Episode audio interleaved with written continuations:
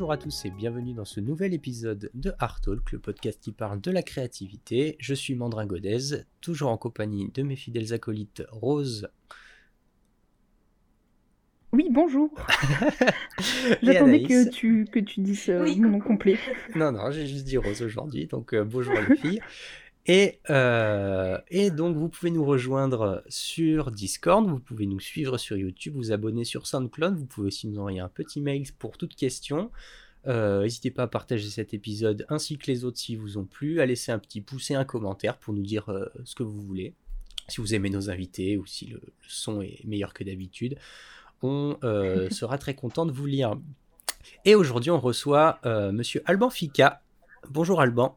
Bonjour, salut. Bonjour, bienvenue. Voilà, bienvenue Alban. Merci pour l'invitation. De rien, ça nous fait très plaisir de t'avoir avec nous parce que on adore ton travail et on va te laisser un peu te présenter et nous présenter ce que tu fais du coup. Donc, bonjour à tous. Donc, je m'appelle Alban et je suis sculpteur traditionnel et spécialisé dans les figurines de personnages tirés de bandes dessinées ou de dessins animés ou de films d'animation. Et voilà, je fais ça de manière professionnelle depuis 2005. Et voilà toutes les statues que je sors jusqu'à aujourd'hui ont été éditées, ou enfin en tout cas bon je crois que vraiment 99% ont été éditées en série limitée par une société qui s'appelle Faribol Productions, qui est basée à Rouen, et on fait tout fabriquer en France. Donc on est une boîte qui est familiale presque, qui a une quinzaine d'employés, et voilà, ils fabriquent tout à Rouen à la main, et on est je crois peut-être la dernière vraie boîte en France dans le milieu de la figurine à vraiment tout faire fabriquer comme ça en grande série, encore tout en France à la main quoi. Ah, ça c'est vraiment. Et c'est vraiment... ouais. Ouais, surtout que en fait le milieu de la figurine, c'est un milieu qui est très très concurrentiel, et depuis longtemps il a été délocalisé en Chine parce que les coûts de production sont quand même beaucoup moins chers là-bas, et moi je suis très content que mes statues soient toutes fabriquées par Faribol encore en France, et il y a un petit cachet quand même dans l'émotion de savoir qu'elles sont toutes fabriquées là, et moi c'est un truc qui m'a toujours quand même tenu à cœur. C'est des gens passionnés qui les fabriquent, et puis voilà, je suis toujours content d'aller les voir et voilà. D'accord. Bah, ouais. Franchement c'est super, et oui c'est vrai que les figurines faites en déjà faites à la main, ça faut bien le souligner, c'est que oui toi tu bosses uniquement avec des matériaux traditionnels, tu fais tout à la main quoi. Ça c'est fou. C'est vraiment entièrement fait à la main. Je publie beaucoup d'albums making of parce que ça, depuis le temps que je sculpte, j'ai toujours reçu énormément de questions sur le procédé de conception des statues que je sculpte, et j'ai pris l'habitude maintenant. Pas de manière systématique, mais vraiment chaque fois que je peux, de publier des albums making-of sur ma page Facebook ou sur mon compte Instagram, et qui décrivent de manière assez quand même détaillée tout le processus de création d'une pièce, vraiment des premiers concepts design, dans le fait de rassembler le maximum de documentation possible par rapport au personnage que je suis censé sculpter, jusqu'au modelage du premier rough, jusqu'à vraiment au prototypage et la partie beaucoup plus technique. Donc c'est des choses que vous pouvez voir sur mes albums sur Facebook et Instagram. Ouais, d'accord. D'ailleurs, les pages, les liens sont dans la description évidemment, hein, comme ça tout le monde pourra aller voir ce que tu fais. Oui, pour avoir une idée plus précise. Yes. Et visualiser, parce que ça vaut vraiment le coup. Ouais, franchement, en plus tes making of ils sont super, parce que les figurines on en voit quand on passe devant les boutiques, les magasins et tout ça, et moi c'est un truc qui m'a toujours intrigué de me dire mais comment c'est fait quoi. Ouais, il y a le côté vraiment sympa dans l'approche traditionnelle. J'ai vraiment absolument rien contre le contre le digital, et il y a énormément de gens hyper talentueux que j'admire dans la sculpture digitale, mais il y a cette espèce de petit truc dans le côté sculpture traditionnelle qui est assez sympa et très ludique. C'est que n'importe qui, avec globalement un fil de fer et de la pâte à modeler, en fait, peut vraiment arriver à faire quelque chose de vraiment chouette, sans avoir trop à se dire qu'il faut qu'il se forme à telle manipulation de tel logiciel ou de tel instrument. Il y a vraiment quelque chose d'hyper intuitif qui est très proche de l'approche qu'a un enfant quand il a de la Play-Doh dans les mains, quoi. C'est, j'ai eu plein, je donne depuis quelques années maintenant, je donne des cours de modelage chez Rhinocéros Formation et chez Illumination.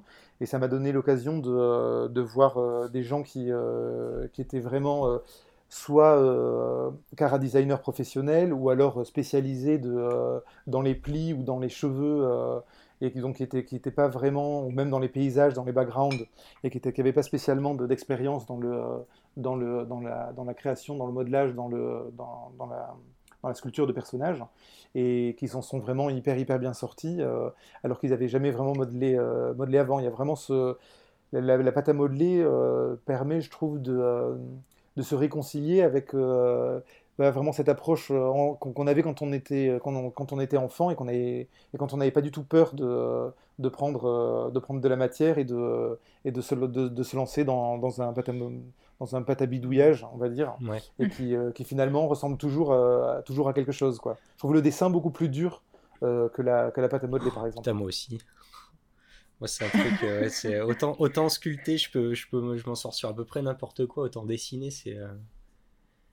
Je sais pas. Bah ouais, c'est marrant parce qu'il y a beaucoup de dessinateurs qui me disent que qui comprennent pas comment j'arrive à sculpter, tout ça, pour eux c'est hyper dur, et quand je vois leurs dessins, je suis là, mais moi je suis incapable de dessiner la moindre main comme toi tu l'as fait, c'est hyper dur. Ouais. Je souffre vachement plus en dessin qu'en pareil, qu'en modelage. Ouais, carrément. Ouais, chacun ses facilités. Après, ouais. Par exemple, je reviens par rapport au côté pâte à modeler, un peu retour à l'enfance et tout. Ça, je comprends. Enfin, moi, personnellement, en tant que dessinatrice, je peux pas faire du tradi dans le sens peinture, gouache et tout. Juste bidouiller, chercher mes couleurs, trempouiller mon pinceau, c'est un truc qui me gave. Pour ça, l'illustration numérique, c'est nickel. Par contre, en termes de modé, je pense que ça m'attirerait bien plus d'en faire en palpable qu'en numérique aussi, quoi. Vraiment, ouais. Ce côté, tu joues en fait avec la matière, tu vois.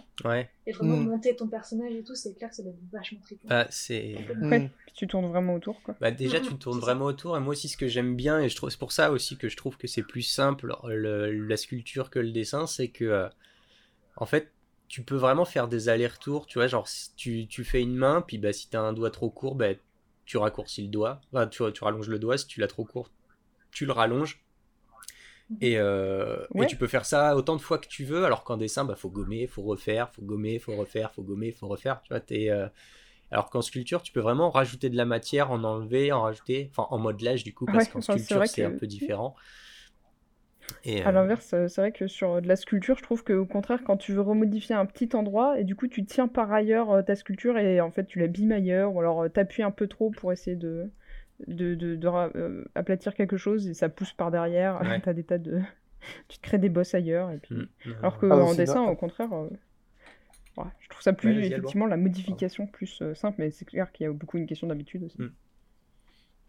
Oui, non, mais c'est vrai. Après, c'est vrai, ce que tu dis, c'est vrai sur les contraintes du modelage et de la sculpture. C'est vraiment il y a vraiment ce que tu dis, c'est-à-dire que dès qu'on a tendance à rester un petit peu trop longtemps sous le même angle de travail, et qu'on travaille un petit peu trop la même face du personnage, on a tendance un petit peu à oublier qu'il est en 3D, et on se rend compte que mince, ce qu'on a modifié de face, en fait, ça a des conséquences sur le profil auquel on n'a pas forcément fait attention, et donc ça demande d'avoir cette espèce de concentration et d'attention vraiment constante dans le fait de faire tourner la pièce qu'on a sous les yeux, sous tous les angles, et se dire qu'à chaque fois qu'on qu'on fait une modification sur un angle, ça modifie l'angle opposé, et il faut toujours tourner autour de l'objet. Ça, c'est un peu plus contraignant que le dessin, où à partir du moment où on se dit qu'on travaille une certaine face, on peut se permettre de se concentrer là-dessus et de ne pas avoir à se préoccuper des répercussions que ça a dans l'espace, quoi. Ouais. Oui, effectivement. C'est pas les mêmes contraintes, du coup, c'est pas... Mais le truc, c'est aussi qu'en volume, en fait, t'as ce côté de... je veux faire une main, il faut faire une main, alors qu'en dessin, tu peux simplifier les choses avec un simple trait, tu peux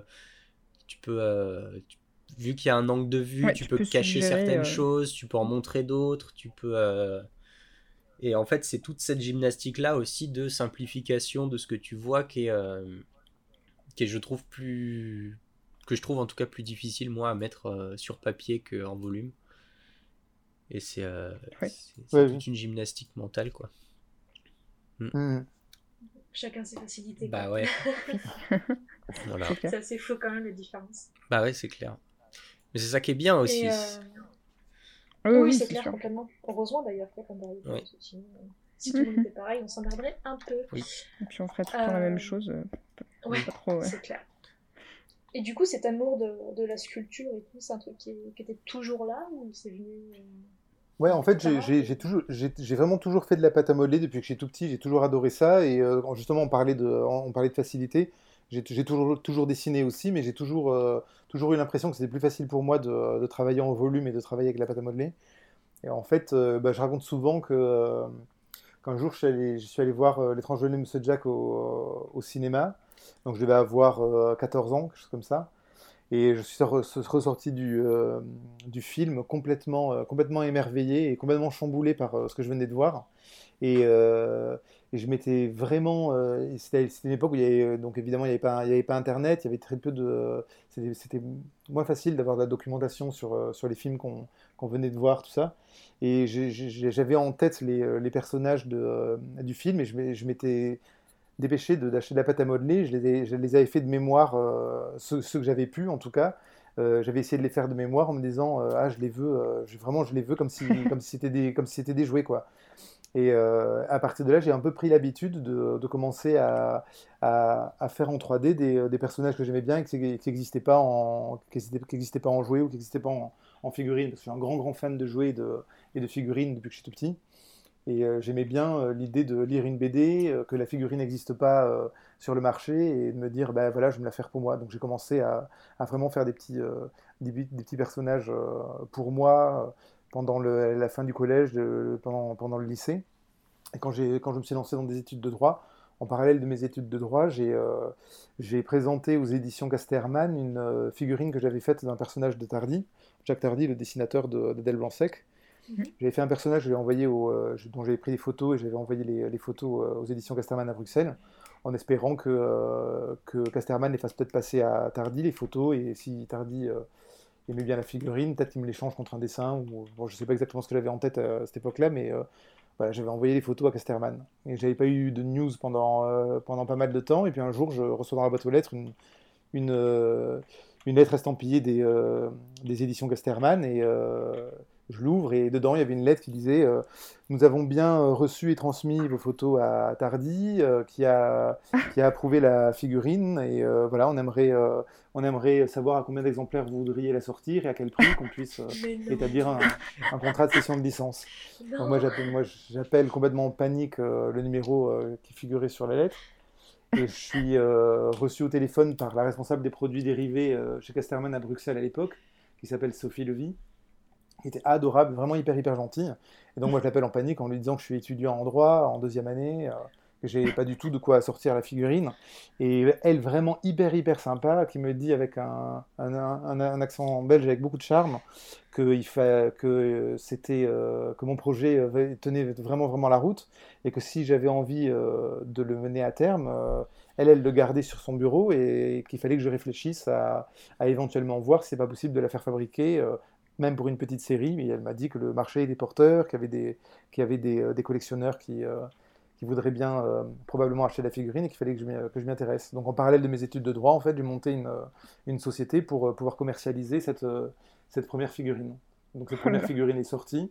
Et Casterman, qui était très content d'avoir bossé avec moi sur cette figurine, m'a dit, cette même Sophie, il m'a dit, il faut absolument que je présente les ayants droit de Corto Maltese à Lausanne, en Suisse. Ils sont hyper gentils, ça fait longtemps qu'il n'y a pas une figurine de Corto qui est sortie, tu pourrais faire un super Corto. Et donc ils m'ont présenté les ayants droit de Corto Maltese. Et j'ai fait une figurine de Corto. Et puis là, j'ai décidé de changer de fabricant, parce que c'était la série était un petit peu plus longue, et puis la fabrication de la première pièce avait été un petit peu compliquée. Donc du coup, j'ai envoyé une bouteille à la mer chez Faribol, justement, en leur disant, parce que je considérais que c'était les meilleurs, et je m'étais dit, bon, bah, là, franchement, j'ai rien à perdre, donc...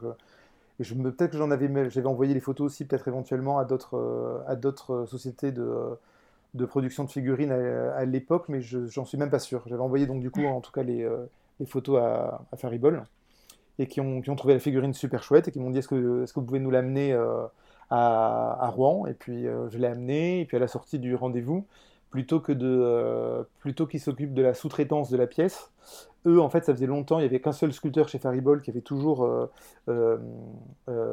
sculpté toute leur pièce, Pascal Rodier. Et je m'étais dit, et eux se disaient, peut-être, je crois, à ce moment-là, que peut-être ça pourrait être intéressant pour eux d'intégrer à l'équipe créative un autre sculpteur. Et donc, plutôt que de faire de la sous-traitance juste de la figurine de Corto, ils m'ont dit, nous, on a un catalogue client plus grand, peut-être que on pourrait la sortir à plus d'exemplaires, si c'était nous qui la sortions. Donc, à la limite, ça te dit, toi, t'intègres la créa chez Faribol à la sculpture, et on sort la pièce pour toi, et du coup t'es débarrassé de tout le travail de commercialisation, facturation qui était hyper pénible, et dont j'avais vraiment souffert quand même sur la première figurine, quand il faut avoir toutes les boutiques au téléphone, gérer les délais, les expéditions et tout, c'était quand même, oui. C'était quand même vraiment galère. Donc je suis sorti du rendez-vous avec Faribol qui produisait ma figurine de Corto, et sans que je m'occupe de la commercialisation. Donc j'étais vraiment hyper ravi. Ah bah ouais, depuis, on a continué de bosser ensemble. Ah, bah c'est vraiment top comme histoire, quoi, ce côté par hasard, oui. C'est un gros quiproquo en fait, mais ça a trop bien marché en fait. C'est un début impressionnant. Ouais, je pense. Bon, après on pourrait dire quiproquo, peut-être pas tant un quiproquo que ça, parce qu'à partir du moment quand même où on a le courage, entre guillemets, de prendre des photos de la figurine et de l'envoyer. On est quand même si on ne se le dit pas pour ne pas trop se coller la pression, on est quand même un petit peu au fond dans une démarche de volonté de vouloir montrer son travail. Et je pense que quand on commence, ouais. C'est quelque chose qui est quand même super dur à faire. Passer ce cap-là, clair, ouais.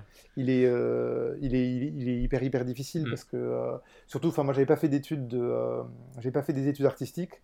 Donc, je n'avais pas du tout été dans une éducation de la promotion de soi, si on peut dire. Et donc, j'avais pas du tout... Et c'est peut-être ça, en même temps, qui m'a aidé justement à innocemment et trouver le courage d'envoyer ces photos et sans trop me poser de questions. Parce que il y a une partie de moi qui me disait que s'il faut quand même, elle peut plaire, et j'en étais quand même suffisamment content pour avoir le courage de la montrer, mais j'étais quand même suffisamment innocent aussi pour envoyer cette photo-là sans avoir rien préparé derrière comme possibilité de production, ouais. Et donc j'étais vraiment un peu embêté quand j'ai dû appeler Casterman en leur disant que en fait non, je suis juste un naze qui avait fait ça dans mon coin, et que j'avais absolument rien de sérieux à proposer en fait, quoi. Ouais. Mais oui, ça reste d'autant plus impressionnant, je trouve, justement ce côté moi je fais ça parce que j'aime, j'ai strictement aucune éducation officielle dans le domaine, je suis juste extrêmement passionnée, et puis derrière mais c'est d'un niveau très professionnel, et on pense qu'il y a des collectionneurs qui seraient tout à fait intéressés. C'est super ça, ouais, parce que Après tu sens quand quelqu'un fait quelque chose et qu'il est passionné, en fait ça se voit à travers ce qu'il fait, tu vois. Enfin, je sais pas vous, mais moi ça m'arrive d'avoir des moments d'inspiration où genre je je fais un truc et genre et je kiffe mon moment et ça se voit en fait. Tu regardes ma pièce et ça se voit que j'ai trop kiffé ce que j'ai fait. Bien sûr que ça se ressent dans ton et il y a des moments où j'ai juste pas envie et je fais des trucs et ça ressemble à rien et en fait tu sens en fait qu'il y en a une où tu t'es amusé et l'autre non et c'est ça. Oui, bien sûr. Mais après, c'est vrai que parfois, on peut s'amuser, mais ne pas avoir un niveau suffisant pour autant. Et c'est vrai que sans s'attendre à rien, découvrir que finalement, c'est un niveau déjà tout à fait professionnel, dont il n'y a pas à rougir, c'est waouh. Mmh. C'est une sacrée histoire. Non, c'est vraiment super cool, ce côté-là de t'as mis ton travail en avant et puis ça a payé, quoi. Mais ce qui est dingue surtout, c'est que t'as pas fait d'études dans le domaine, mais du coup, quand t'as envoyé ces premières photos, tu devais pas sûrement te dire que ça pouvait devenir un métier, en fait, de faire des figurines comme ça. Bah, en fait, quand même, j'avais regardé ce qui se faisait à l'époque, et il y avait beaucoup de boîtes qui sortaient des figurines de BD, donc il y avait Faribol notamment, mais il y avait aussi Le Blond de Lienne qui avait vraiment créé ce marché-là en France, au début des années 80, et qui dominait vraiment le marché à cette époque-là. Et il y avait aussi Démons et Merveilles, donc il y avait quand même plusieurs boîtes, Atacus aussi, il y avait plusieurs boîtes qui se partageaient le marché, et je voyais quand même l'avantage de la sculpture de figurines, c'est que quand même on se base sur le génie d'autres artistes, hein. Donc il y a une espèce de démarche quand même assez humble de notre part d'admettre qu'on se cache derrière le génie d'autres personnes. Donc on essaye de faire le plus fidèlement possible ce qu'on a sous les yeux dans les BD qu'on feuillette. Et quand l'objet naît de nos mains, on les regarde, on les compare évidemment aux dessins originaux. Et après on regarde un petit peu ce qui a été fait par les concurrents, entre guillemets, même si j'aime pas trop ce terme-là, les autres boîtes en tout cas qui produisent des figurines. Et quand on a un objet sous les yeux, il y a cette espèce de côté quand même très, très, très, très objectif qui en ressort, parce que c'est quand même un objet réel qu'on a sous les yeux, qu'on regarde sous tous les angles. Donc c'est assez facile quand même de se dire si l'objet qu'on a devant est chouette ou pas, quoi. Il y a un côté très concret quand même dans la sculpture et dans les figurines. C'est que quand on l'a sous les yeux, il y a un peu le coup près quand même de est-ce qu'elle est chouette ou est-ce qu'elle n'est pas chouette. Ouais, quoi. C'est ça. Donc j'avais quand même pu un peu comparer à ce qui avait été fait auparavant et ça aide un peu. Par contre, par rapport à la possibilité, au fait que j'ai pas eu d'apprentissage artistique, à partir du moment où j'ai commencé à faire ça sérieusement. C'était un petit peu le début d'Internet et les premiers tutoriels qu'il y a eu, qui sont apparus sur Internet, étaient vraiment hyper bien faits. Et c'est un des trucs géniaux, je trouve, d'Internet quand Internet est arrivé. C'est qu'il y a des sculpteurs américains qui ont commencé à poster des tutoriels hyper détaillés de toutes les matières qu'ils utilisaient, de la manière dont ils créaient leurs pièces. Et je pense qu'il y a vraiment de ça dans les making-of que je fais sur Internet. C'est comme si, encore aujourd'hui, je me sentais vachement redevable, en fait, de ces types-là qui avaient passé autant de temps au début d'Internet à diffuser des tutoriels sur des plateformes dont probablement il ne devait pas y avoir à l'époque énormément de lecteurs. Et je suis encore habité par ce sentiment de leur devoir quelque chose à ces gens-là. Et je me dis, s'il y a des petits jeunes qui matent mes making-of et qui se disent « Ah ouais, j'aimerais bien prendre du fil de fer là, et faire une figurine de Son Goku parce qu'elle coûte trop cher, les figurines qu'il y a dans les magasins, et plutôt que de l'acheter, j'ai envie de la faire moi-même », j'en serais vraiment hyper honoré, quoi. C'est vraiment cool. Moi, c'est ce que j'aime aussi avec Internet, c'est que tu peux partager, en fait, et c'est aussi ce qu'on essaie un peu de faire avec ce podcast, c'est vraiment essayer de transmettre un peu notre passion et ce qu'on aime faire et pourquoi on aime le faire, et d'aider les gens comme on peut aussi, hein. D'ailleurs, c'est pour ça que ce Discord possède un canal feedback pour poster ses ses coloriages moches et recevoir des paint-overs de Rose toute la journée. Et mais ouais, bah c'est...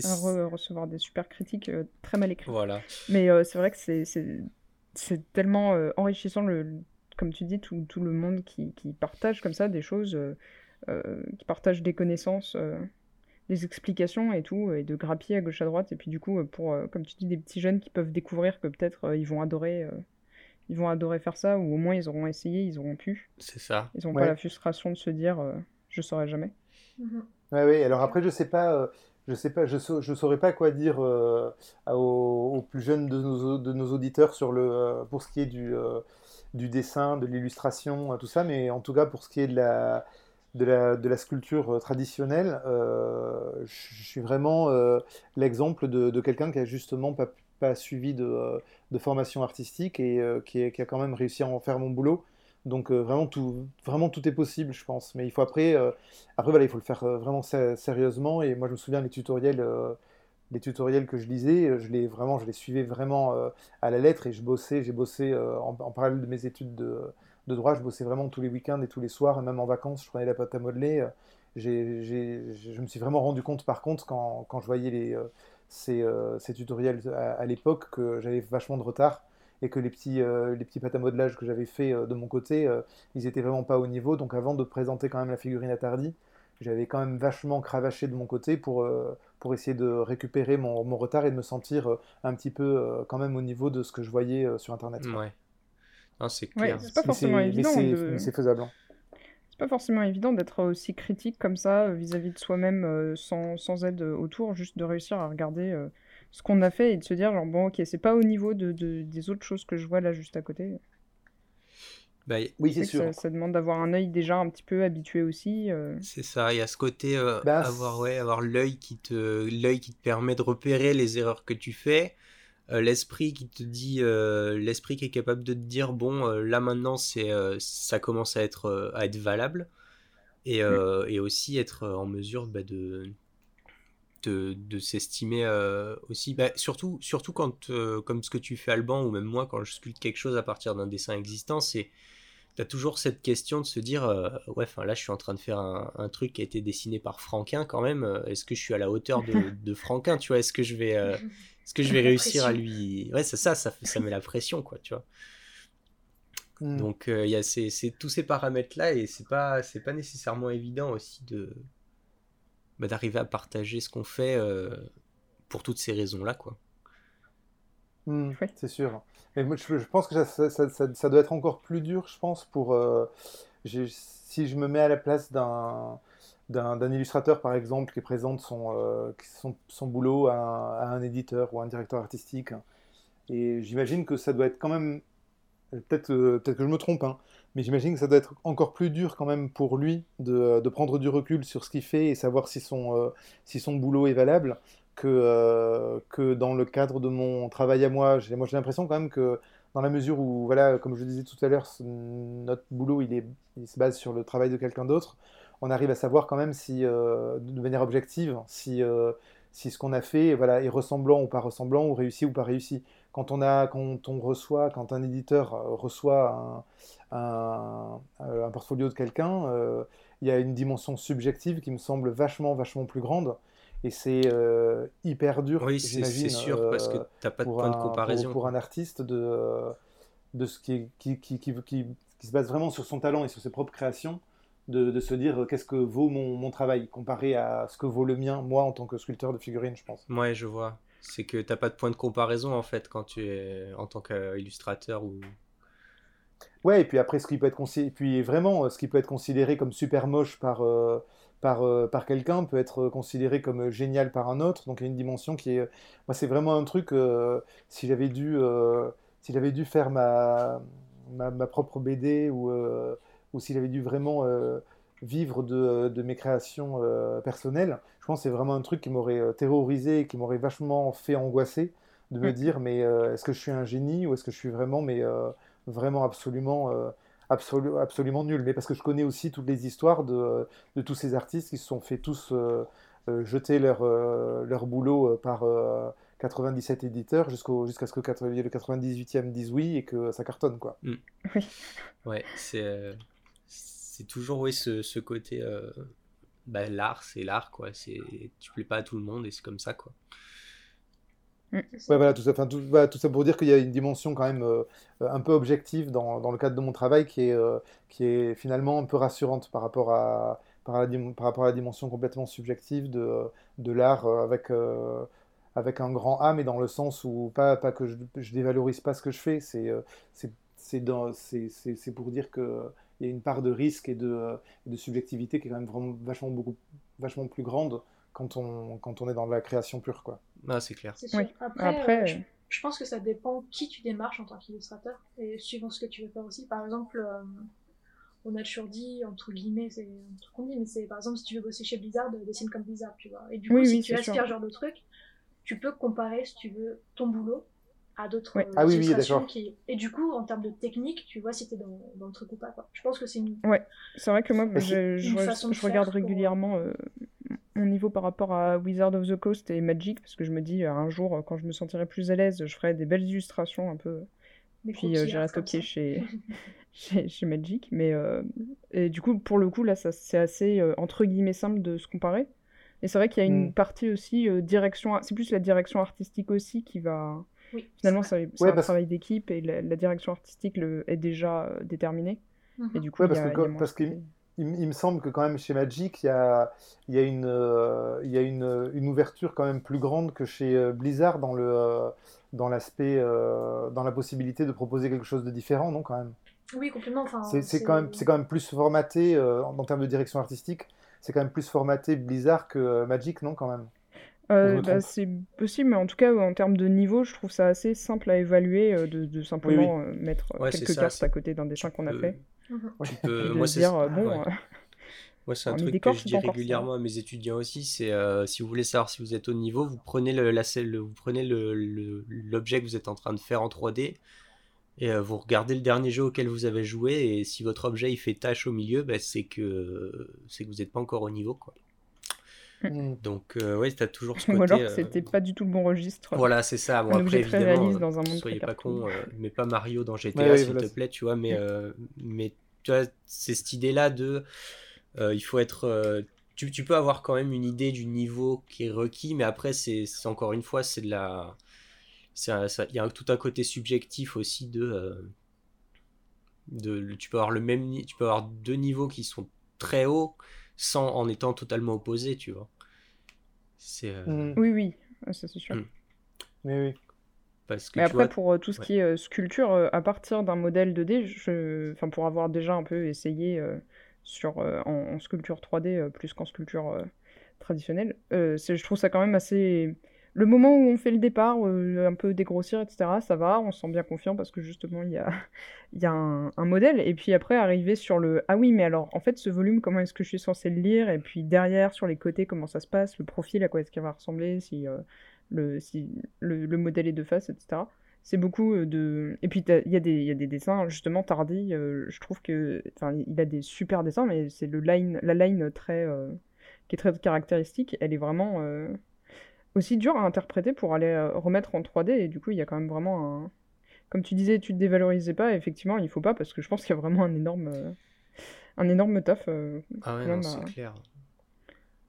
Bah ouais, c'est ça, ce qui est marrant, c'est de se dire que au top de notre talent, enfin le top de notre talent sera toujours, enfin vraiment pour, quand je dis nous, c'est pour ma pomme, ça sera toujours d'essayer de coller au mieux au style du dessinateur dont je m'inspire, quoi.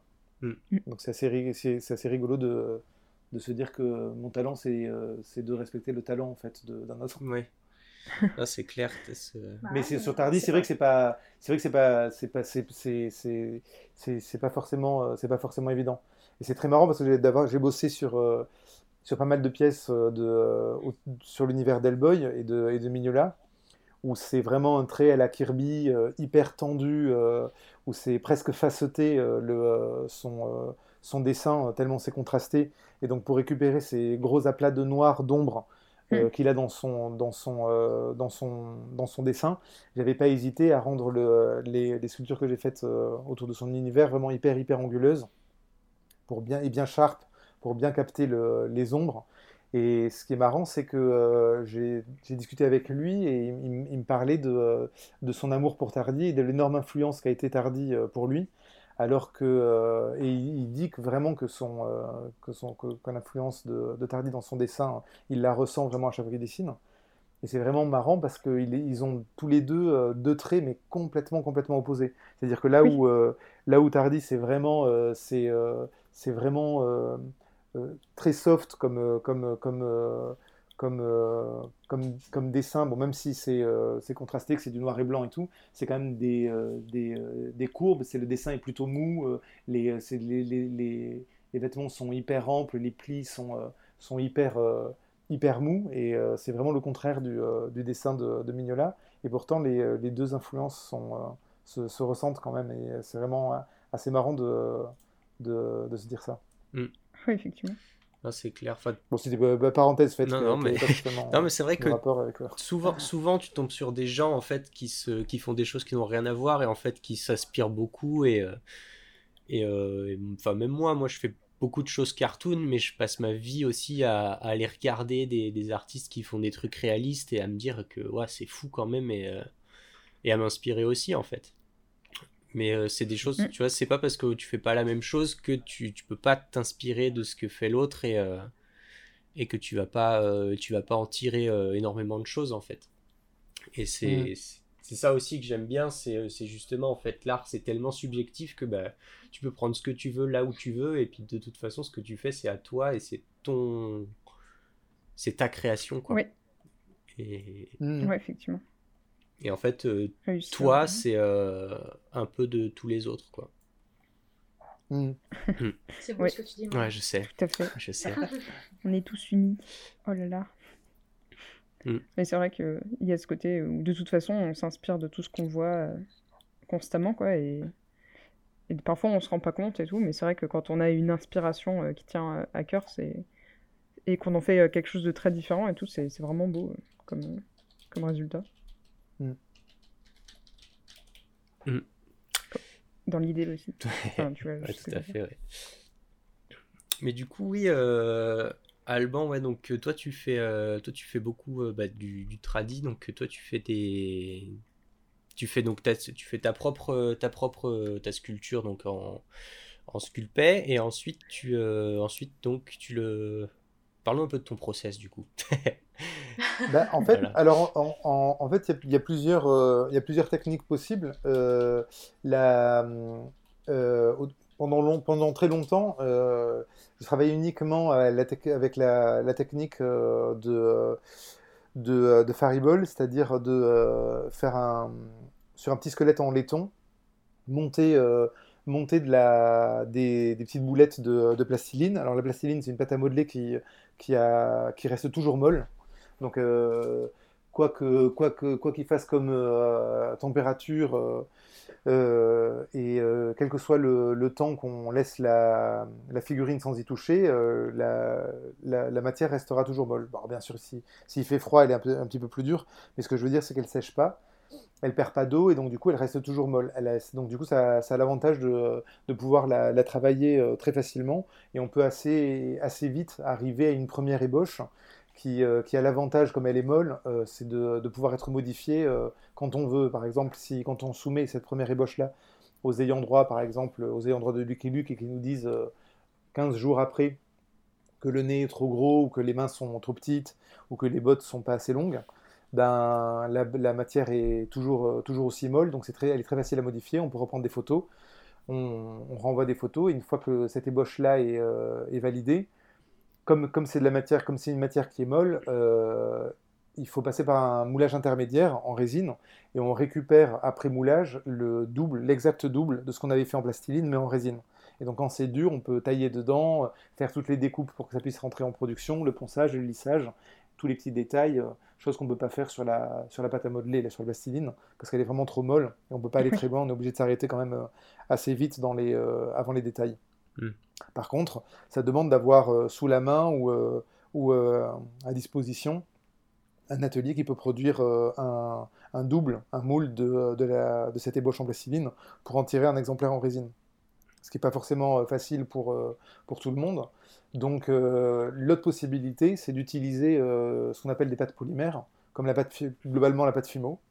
Alors il y a des pâtes américaines qui s'appellent la Sculpée, et qui globalement a à peu près les mêmes propriétés que la Fimo, c'est-à-dire que c'est une pâte à modeler qui est peut-être un peu plus dure que de la plastiline molle, donc un peu plus fastidieuse à monter dans la première ébauche. Mais par contre, comme elle est un petit peu plus dure, elle permet d'aller un petit peu plus loin dans les détails, et surtout, on peut la cuire. Donc une fois qu'on a fait la première ébauche sur le petit squelette, on met en laiton, on peut la mettre au four, la cuire, et après cuisson, on peut vraiment la tailler, la poncer, et faire le travail qu'on aurait fait normalement sur un exemplaire en résine, sauf qu'on le fait sur l'exemplaire cuit, en fait, qui sort du four. Et donc ça a l'avantage de ne pas passer par un moulage intermédiaire, et donc si on a décidé de ne pas se lancer dans l'apprentissage du moulage, et du tirage de résine, c'est un bon procédé. Mmh. D'accord, ok. Merci. Mais donc ça aussi, on peut voir dans les making-of que j'ai postés sur Facebook ou Instagram, on voit certaines de mes ébauches qui sont parfois en plastiline et parfois en sculpté. D'accord. Donc j'essaye, dans la mesure du possible, de répondre aux gens qui me posent des questions, mais parfois quand les gens posent des questions sur des vieux making-of, parfois je ne vois pas passer les photos, donc il ne faut pas hésiter à m'envoyer un message. Mmh. Mmh. Ouais. Mais du coup, comment est-ce que tu as appris toutes ces... Puisque, je veux dire, autant sculpter, c'est quelque chose que tu peux faire sans nécessairement avoir pris des cours et tout ça, mais après tout ce qui est découpage et toute la partie un peu plus production, préparer la figurine et tout ça... Comment est-ce que toi tu l'as appris ? En fait, à l'époque, pendant cette période là où j'étais en droit et où je commençais à sculpter vraiment sérieusement, et en me disant que peut-être ça pourrait être intéressant de montrer mon boulot, je faisais ma sœur avait un magasin de jouets de collection. Vintage, où elle vendait des chevaliers du Zodiac, des Musclors, elle avait un très très beau magasin à Toulouse, et juste en face de ce magasin... Voilà, exactement. En face de ce magasin-là, il y avait un autre magasin qui, pour ceux qui connaissent Toulouse, qui s'appelle Imaginaire, et qui commençait à recevoir pas mal de résines et pas mal de figurines. Il y avait un autre magasin qui s'appelait B Dessiné aussi, et eux recevaient des statues, et qui arrivaient souvent pétées. Et c'est comme ça que j'ai commencé à voir comment les figurines étaient un petit peu fabriquées, parce que ces boîtes-là me demandaient de réparer en fait, des figurines qui recevaient cassées. Et donc je voyais très bien les assemblages, les endroits où ça cassait, les endroits où ça avait résisté, et donc déjà j'avais pu avoir une bonne idée des points de fragilité sur une statuette, et j'arrivais presque à savoir, juste en voyant la manière dont était découpée une pièce, quelle marque l'avait fabriquée. Ah ouais. Et les statuettes que je réparais beaucoup, parce que c'était parmi les plus fragiles, c'était les Faribol. D'accord. Et donc j'ai vite vu chez eux le système de découpe. Ils ont un système très particulier pour gagner du temps en prod, et que j'avais très vite compris, parce que je suis fan de Model Kit. Mm. Et leur approche est très proche de celle des Model Kit. Et moi, je me souviens déjà, quand je commençais à faire des figurines, même à l'époque de L'Étranger de M. Jack, tout ça, je m'étais rendu compte que c'était plus facile de travailler les pièces séparément, pas forcément pour pouvoir les peindre, mais juste pour pouvoir les poncer et pour pouvoir les travailler en détail. Donc j'avais déjà pris cette habitude de travailler les pièces séparément et de les séparer. Quand j'ai vu les figurines Faribol qui étaient cassées, je me suis vraiment rendu compte qu'ils avaient poussé ce truc-là assez loin. Et je me suis assez vite rendu compte que c'était au-delà de questions de moulage, il y avait aussi des questions de peinture. C'est-à-dire que séparer les pièces et mouler par exemple 50 mains et les mettre sur un plateau, les peindre à l'aérographe et peindre les manches à côté, 50 manches d'une autre couleur, à la fin on les assemble, et en fait on a deux de pièces peintes de manière absolument parfaite et sans qu'il y ait eu de finition à faire au pinceau qui prenne énormément de temps. Par contre, l'inconvénient, c'est que ça rend les pièces un peu plus fragiles. Ouais. Et donc, c'est comme ça que je me suis vite rendu compte de comment les fabricants faisaient leurs pièces. Par exemple, je voyais très bien que Le Blond de Lienne, qui était l'autre société de production de figurines à l'époque dont je parlais tout à l'heure, eux, ils faisaient beaucoup de pièces monoblocs. Et donc, je voyais leur système de peinture par cache qui était, c'était assez facile de voir la différence parce qu'on voyait que les jonctions entre certaines couleurs n'étaient pas vraiment nickel et on arrivait à savoir si elles étaient faites à la main, au pinceau, avec un cache. C'était assez évident. Et donc voilà, c'est comme ça que je me suis vraiment rendu compte aussi de la finition qu'avaient les pièces, parce que du coup je les manipulais, je les avais en main. Et donc, je voyais très bien que les Américains, comme chez Sideshow, ils ne produisaient pas leurs figurines comme Le Blond de Lienne ou Faribol. De la même manière que chaque société de production a sa propre direction artistique, et elles ont aussi leur propre mode de production, qui est finalement presque de la direction artistique aussi, quoi. D'accord. Oui, c'est super comme apprentissage, du coup. Bah, ouais. Vraiment très sur le vif. Bah ouais, en vrai, ça m'a vachement aidé. Ouais. Bah ouais, tu m'étonnes, parce que comme je disais, autant sculpter et produire des formes en volume, c'est une chose, mais après, arriver à réfléchir à comment découper, comment emboîter les pièces les unes avec les autres, faire en sorte que les découpes soient propres et tout ça, c'est un truc, pour le coup, j'ai longtemps compris comment on faisait, et puis c'est un truc qui m'a toujours intrigué, parce que moi j'adore sculpter, j'adore faire mes figurines, mes sculptures, mais c'est vrai que j'ai toujours trouvé ça un peu frustrant d'avoir une sculpture et qu'elle soit juste comme j'utilise de la plastiline, qu'elle reste molle et monochrome en fait. Tu vois, et le fait de savoir découper et faire justement tout ce travail de désassemblage d'une pièce pour justement qu'elle puisse être reproduite, et apprendre à reproduire des pièces, c'est toujours un truc qui m'a vraiment beaucoup intéressé, quoi. Et sauf que je conseillerais vraiment à tous les gens qui sont intéressés par ces histoires de découpe et de finition, de moulage, tout ça. Je conseillerais vraiment de regarder du côté des modèles kits japonais. Mm-hmm. Et là, c'est quand on commence à mettre le pied dedans, c'est vraiment hallucinant de voir le level d'ingénierie qu'il y a au Japon en ce moment dans le moulage des modèles kits. C'est vraiment, c'est franchement vraiment hallucinant. Mm. Je sais pas si vous voyez les grappes, ce qu'on appelle des grappes de modèle kit. Oui. C'est des espèces de, vous voyez, ces espèces de pièces réunies toutes entre elles par des espèces de petites tiges. Ah oui, je vois. Oui. Qui donnent toujours une grande angoisse à découper. La peur de tout casser. Ouais. Les Japonais se sont rendus compte que en fait. On pouvait dans ces grappes-là injecter plusieurs plastiques différents à différents moments. En fait, ils arrivent sur une même grappe. Il y a dans la gamme Gundam chez Bandai. Donc Gundam, c'est les grands robots des années 80, là, hyper cultes. Mm-hmm. Et c'est vraiment les modèles kits de robots les plus connus, je pense. Ils ont une gamme, donc il y a les high grade, c'est les petits, c'est les plus petits, les petits levels de complexité et de finition, jusqu'au perfect grade. Et perfect grade, c'est des pièces énormes qui coûtent un peu plus cher et où il y a un level d'ingénierie vraiment incroyable. Et ils arrivent par exemple à mouler sur une même grappe une main qui, quand on détache la main de la grappe, est déjà articulée. C'est vraiment hallucinant. Ouais. C'est-à-dire qu'on sort la main et chaque doigt est articulé, et sans qu'on ait besoin d'assembler chaque doigt, chaque phalange de chaque doigt, quoi. C'est vraiment, c'est vraiment hallucinant. Mm. Si ça vous amuse, jetez un coup d'œil à la gamme Perfect Grade chez Bandai. Et il y a un petit Megaman aussi chez Kotobukiya que je conseille, qui est vraiment adorable.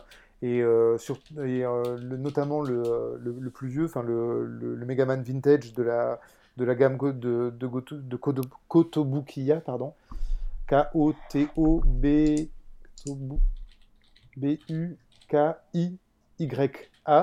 pour ceux qui ont eu la patience de noter. C'est un petit kit qui doit coûter, je pense, une vingtaine d'euros ou un truc comme ça, même s'il faut un petit peu moins cher que ça.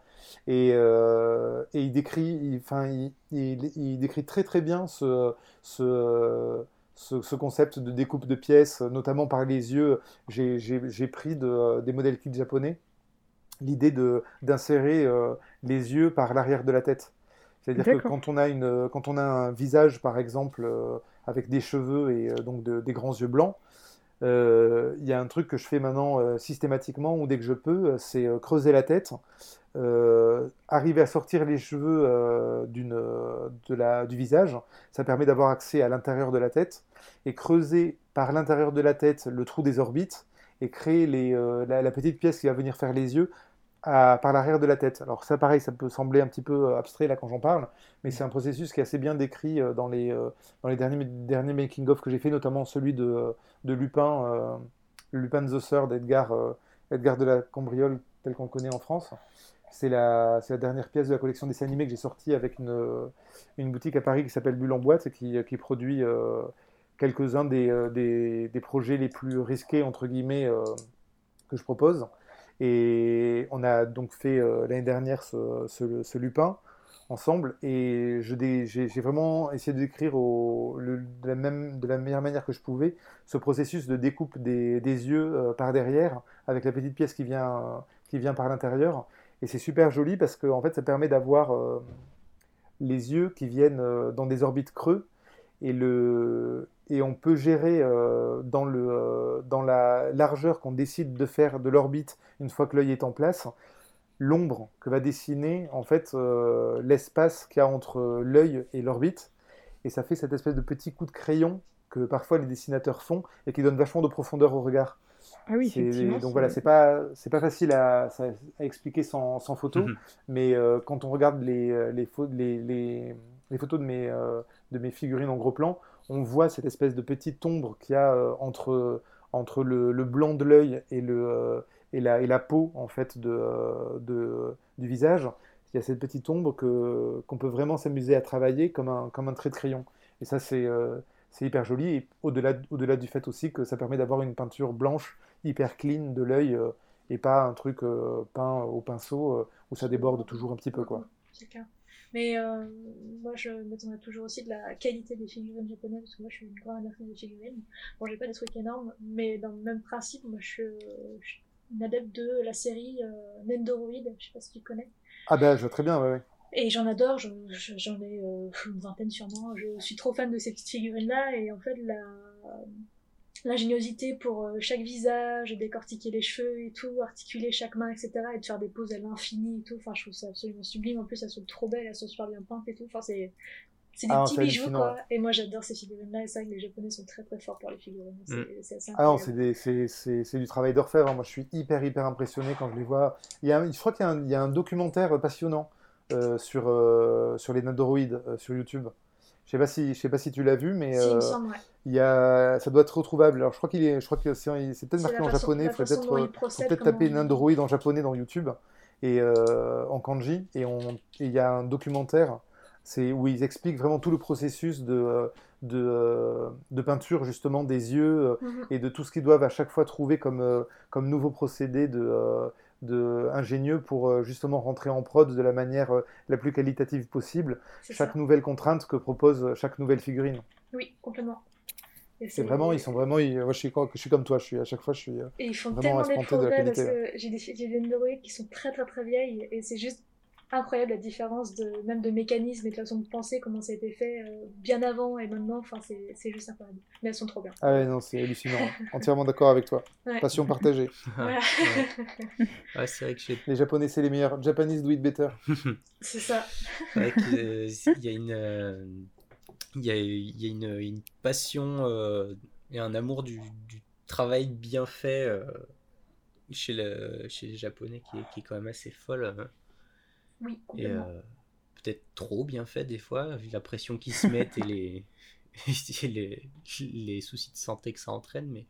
Mais du coup, c'est vrai que quand tu regardes un travail fait, enfin les sculptures japonaises, moi j'adore les modèles kits aussi, et je pourrais regarder les kits en PVC, là, les prototypes toute la journée. Enfin, c'est des trucs, ça me parle vraiment, quoi. Et genre, c'est vrai qu'il y a une énorme variété dans tout ce qui se fait, quoi. J'avais un ami pendant mes études qui était vraiment très très très fan de figurines et qui passait sa vie à en commander tout le temps. Et c'est vrai que tu vois en fait la différence entre les Goku à 12 balles à la Japan Expo et la figurine vraiment hors série, édition limitée, de machin, de trucs, et tu vois la diff tout de suite, quoi.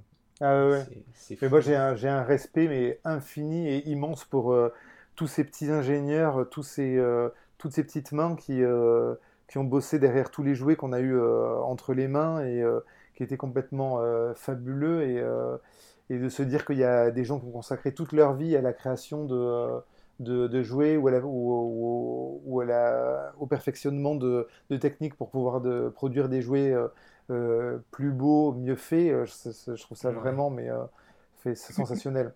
Je sais pas si vous avez, moi, un truc à chaque fois où je tombe vraiment des nues en les voyant tellement c'est beau, c'est toute la gamme des Sylvanian Families.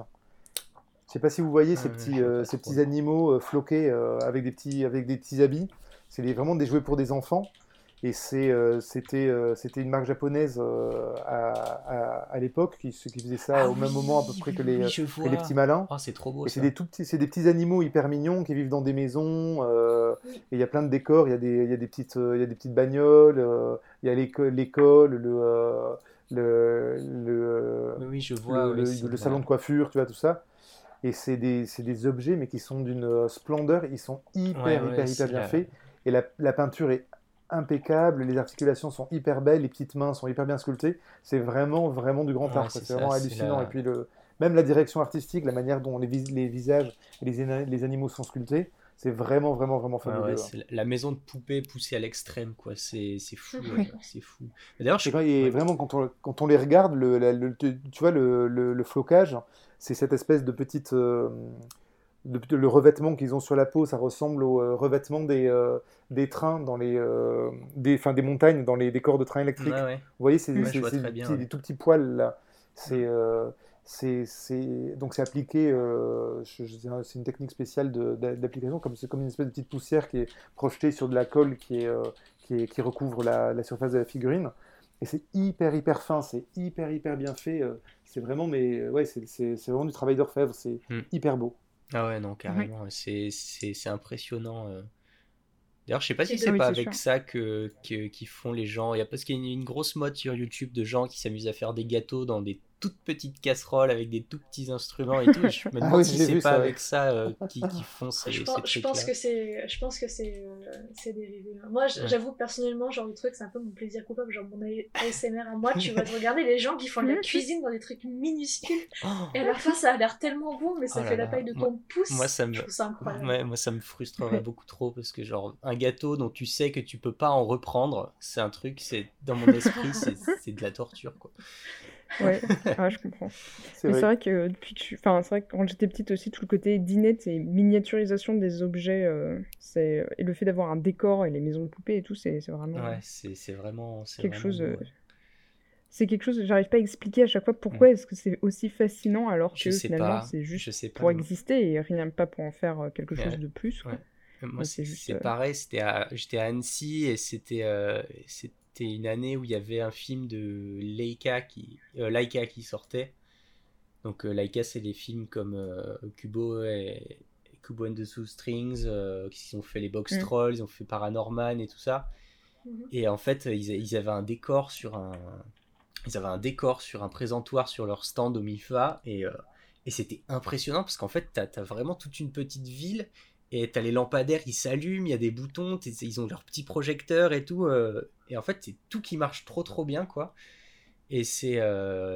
en plus d'être des excellents films, graphiquement, c'est beau et techniquement, c'est fou, quoi. Genre, Et tout est animé en stop motion, et ça aussi c'est un truc que j'aimerais beaucoup, beaucoup faire un jour, c'est me faire une poupée de stop motion et l'animer, comme ça. Parce que bah, ça doit être, c'est trop... c'est vraiment beaucoup de dédication quand même. Ah ouais, non mais complètement. Ouais.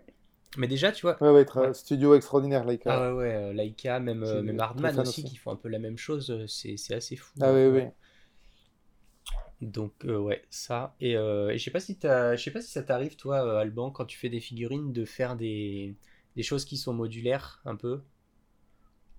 Modulaire, qu'est-ce que t'entends par modulaire? Parce que j'ai vu qu'il y avait des figurines articulées. Ouais, non, pas nécessairement articulées, mais je sais que ça commence à se faire de plus en plus dans les figurines. Tu vois, par exemple, tu peux avoir une figurine où où t'as des mains qui sont interchangeables, où t'as des visages qui sont interchangeables et tout.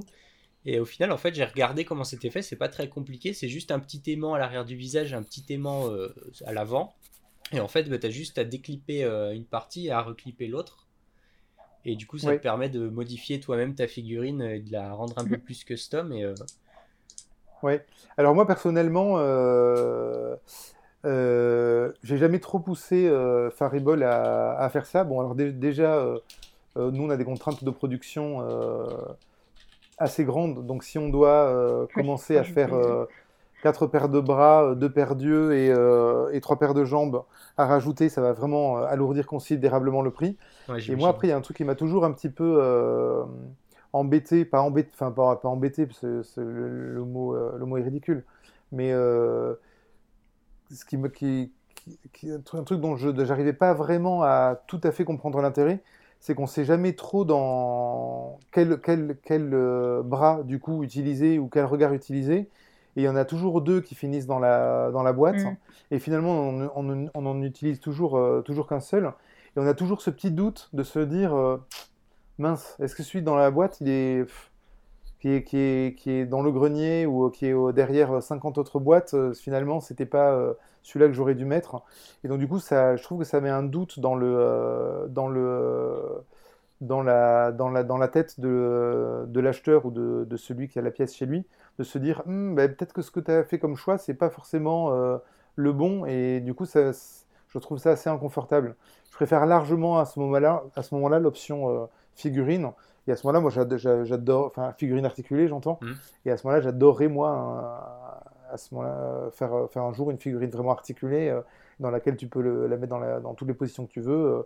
Et puis à ce moment-là, vraiment, tu la changes tout le temps. Mais même dans les figurines articulées, j'aime pas trop quand il y a 50 000 accessoires. Ouais, parce que j'ai toujours les accessoires. Là, par exemple, j'ai acheté un Godzilla qui est fabuleux. Un Godzilla NECA. Il est vraiment, vraiment génial. Et ils ont fait comme accessoire une espèce de feu, de trompe de feu qui sort de sa bouche. Et je suis toujours hyper embêté parce que je ne sais jamais s'il faut que je la mette, cette flamme qui sort de sa bouche, ou s'il faut que je la mette pas. Alors du coup, quand je la mets pas, elle me manque. Et quand je la mets, je trouve qu'elle n'est pas nécessaire. Donc, je suis toujours en train de l'enlever et de la remettre. Et je me dis, s'il ne l'avait pas mise dans la boîte, je ne me poserais pas la question. C'est vrai. Et donc je me dis, bon, ben, finalement, c'est cette espèce de truc. Bon, après, c'est parce que je suis un peu psychopathe aussi avec ce genre de truc, et que j'en fais moi-même, et que du coup j'arrête pas de me dire est-ce que je l'aurais mise, est-ce que je l'aurais pas mise, est-ce que je l'aurais faite, est-ce que je l'aurais pas faite. Mais il y a quand même ce truc-là de se dire bon bah allez, au bout d'un moment du coup elle traîne tout le temps et je vais finir par la remettre dans la boîte et finalement je la mettrai jamais, quoi. Ouais, je vois ce que tu veux dire, ouais, effectivement. Après, c'est vrai que moi, j'aime bien pouvoir changer des choses chez moi régulièrement. Et du coup, c'est vrai que c'est le genre de choses où ça peut être un peu sympa. Mais comme tu dis, si jamais c'est pour être rangé loin, à la limite, s'il y a un socle qui serve en fait de petit cache, ça peut être déjà un peu moins. Mais bon, après, ça commence à faire vraiment des tas de détails. Et c'est peut-être tout à fait quelque chose lié à la personnalité. Hein, parce que moi, je déteste le changement. Donc, il y a peut-être une dimension psychanalytique du truc. Je saurais pas dire, mais peut-être que effectivement quelqu'un qui adore le changement, qui justement bouge vachement de trucs chez lui, préférera une figurine avec des accessoires. On devrait faire un sondage de marché pour savoir. Je suis sûr que ça passionnerait Mattel et Mattel et Hasbro et Bandai de savoir le profil psychologique de ceux qui utilisent tous les accessoires de leurs action figures et ceux qui n'en utilisent aucun. Après, moi personnellement, la plupart de mes figurines sont articulées. Et moi pareil, le changement, je cours pas après quoi. Donc, par exemple mes Nendoroid restent dans la même pose pendant X temps, mais il y a des fois je me dis tiens je vais me faire une petite séance Nendoroid, je sors toutes mes Nendo, toutes mes boîtes, et en fait bon, peut-être une fois par an je leur change de pose quoi. Ouais, et du coup bah, j'ai le c'est exactement ça, j'ai ce petit plaisir de tiens je vais faire cette pose, je vais mettre cet accessoire, etc. Je leur fais des petites scènes et tout, et c'est rare que ça arrive, mais quand je le fais ça, ça me fait plaisir quoi. Donc, c'est vrai, moi aussi. Et puis c'est vrai que c'est très agréable aussi quand on regarde un film d'avoir un truc dans les mains, de le trafiquer et de, de lui faire bouger les bras, vraiment comme un enfant comme un enfant. Mais je pense qu'il y a un truc un peu lié au fétichisme aussi, d'avoir besoin d'avoir un truc dans les mains. Moi j'ai ça depuis que je suis tout petit, et je pense que c'est pas un hasard que je sois sculpteur aussi, parce que quand je me sers pas de mes mains, je me sens il manque un truc. Je me sens vite frustré. Moi, je sais que souvent les figurines. Quand j'achète une nouvelle figurine, je l'ai tout le temps dans mes mains, jusqu'à ce qu'après je la mette sur une étagère, comme tu disais, dans la pose dont tu es content, et puis après tu la bouges plus du tout. Et c'est vite remplacé par un autre jouet, la nouvelle star de l'étagère. Ouais. C'est exactement ça. C'est ça. Moi c'est pareil, il faut toujours que j'ai les mains occupées à faire quelque chose, à tel point qu'au lycée, je faisais du pen spinning, là, je jonglais avec mon effaceur et le prof de maths m'avait affectueusement surnommé la majorette. Voilà. Et mais du coup, c'est un truc aussi, qu'il faut, faut toujours avoir un truc dans les mains et un nouveau jouet et tout ça. Et ça. Ce qui fait que mon appart devient de plus en plus petit. C'est pas un problème. Ça. Ça prend de la place, ça, les figurines. Par contre, c'est un truc, c'est beau, mais... Et t'as qu'à te mettre à la broderie et la couture, comme ça tu rajoutes des petits vêtements sur tes figurines. Et ça prend du temps à faire les petits détails en broderie, alors c'est impeccable. C'est clair. Pour les Sylvanianes. Ouais, exactement. Non mais moi j'adore m'imaginer une table de 40 japonais qui discutent de des motifs qu'il y aura sur la nouvelle collection des robes et des chemises des nouveaux Sylvanian qui sortiront l'année prochaine. Quoi. Ça doit être trop chouette. J'avoue. C'est vraiment génial d'imaginer qu'il y a des gens dont c'est vraiment le travail. Quoi. Mmh. Ah bah tout. L'igloo Léna qu'on a eu sur le podcast il y a un moment maintenant, elle coud des petites, justement, des vêtements pour des figurines articulées. Et je ne me rappelle plus le nom des figurines qu'elle utilise. Et du coup, après, je crois qu'elle partage... Attends... Il me semble qu'elle en a déjà offert et vendu aussi des vêtements comme ça qu'elle a pu faire. Je dis peut-être des bêtises. Ouais, Léna, elle est très très fan de tout ce qui est poupée, même création à la main aussi, des choses comme ça. Hein. Ouais, bah oui. Et puis du coup, c'est vrai que c'est l'autre aspect de la figurine où elle va faire vraiment des vêtements très très dans la finesse en utilisant plein de matériaux différents, etc. Et c'est vraiment chouette. Mm. Et c'est sûr que pour le coup ça rendrait pas du tout un effet très cohérent sur un Lupin ou sur un Hellboy. Ouais. Je vais rajouter une petite écharpe. Ouais, c'est ça, tu tricotes un bonnet, tu sais. Avec deux énormes trous. Oui. Encore qu'il y a des fois pour des contraintes de production, on est obligé de changer de matière et il me semble que sur quelques-unes des figurines Faribol, des petites lanières sur certains sacs ont été faites en cuir, en production. Parce que ça aurait été trop fragile et trop compliqué de le faire en résine et beaucoup trop fragile. Donc il y a des pièces, je crois qu'il y en a quelques-unes où ils ont utilisé des petits subterfuges comme ça qui permettaient de faciliter la prod par là. Ah, j'ai retrouvé. Ah, je trouve que ça rend vraiment très bien en général ce genre de petits détails où c'est quelque chose de très figé et puis il y a une matière dont on reconnaît qu'elle est souple. Moi c'est ça que j'aime beaucoup aussi sur les figurines. Sideshow, ils font ça très bien, je trouve. C'est des contrastes de matière en fait entre des zones qui vont être très brillantes et d'autres qui vont être très très mates. Et ça marche vraiment bien. Après, il y a un autre truc aussi que ça pour le coup j'aime moins, c'est quand tu vois t'as une figurine. Typiquement, quand j'étais petit, j'avais des Action Man, tu vois, et ils avaient des vrais vêtements.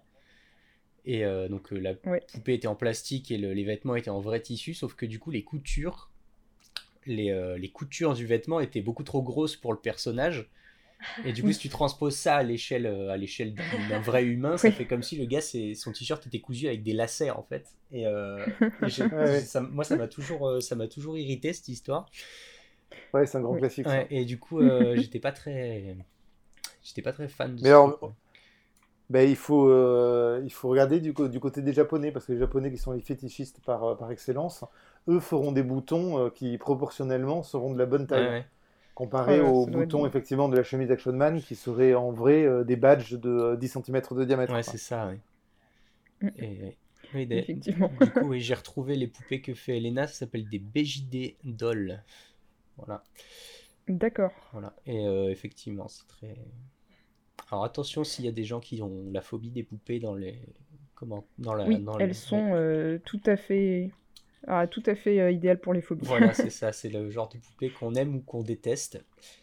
C'est vrai. Perso, j'aime bien. C'est des poupées assez réalistes, ouais, là, ouais, un peu maigres, justement un peu ça, à connotation japonaise aussi, peut-être un petit peu, non ? Ouais, pas mal, ouais.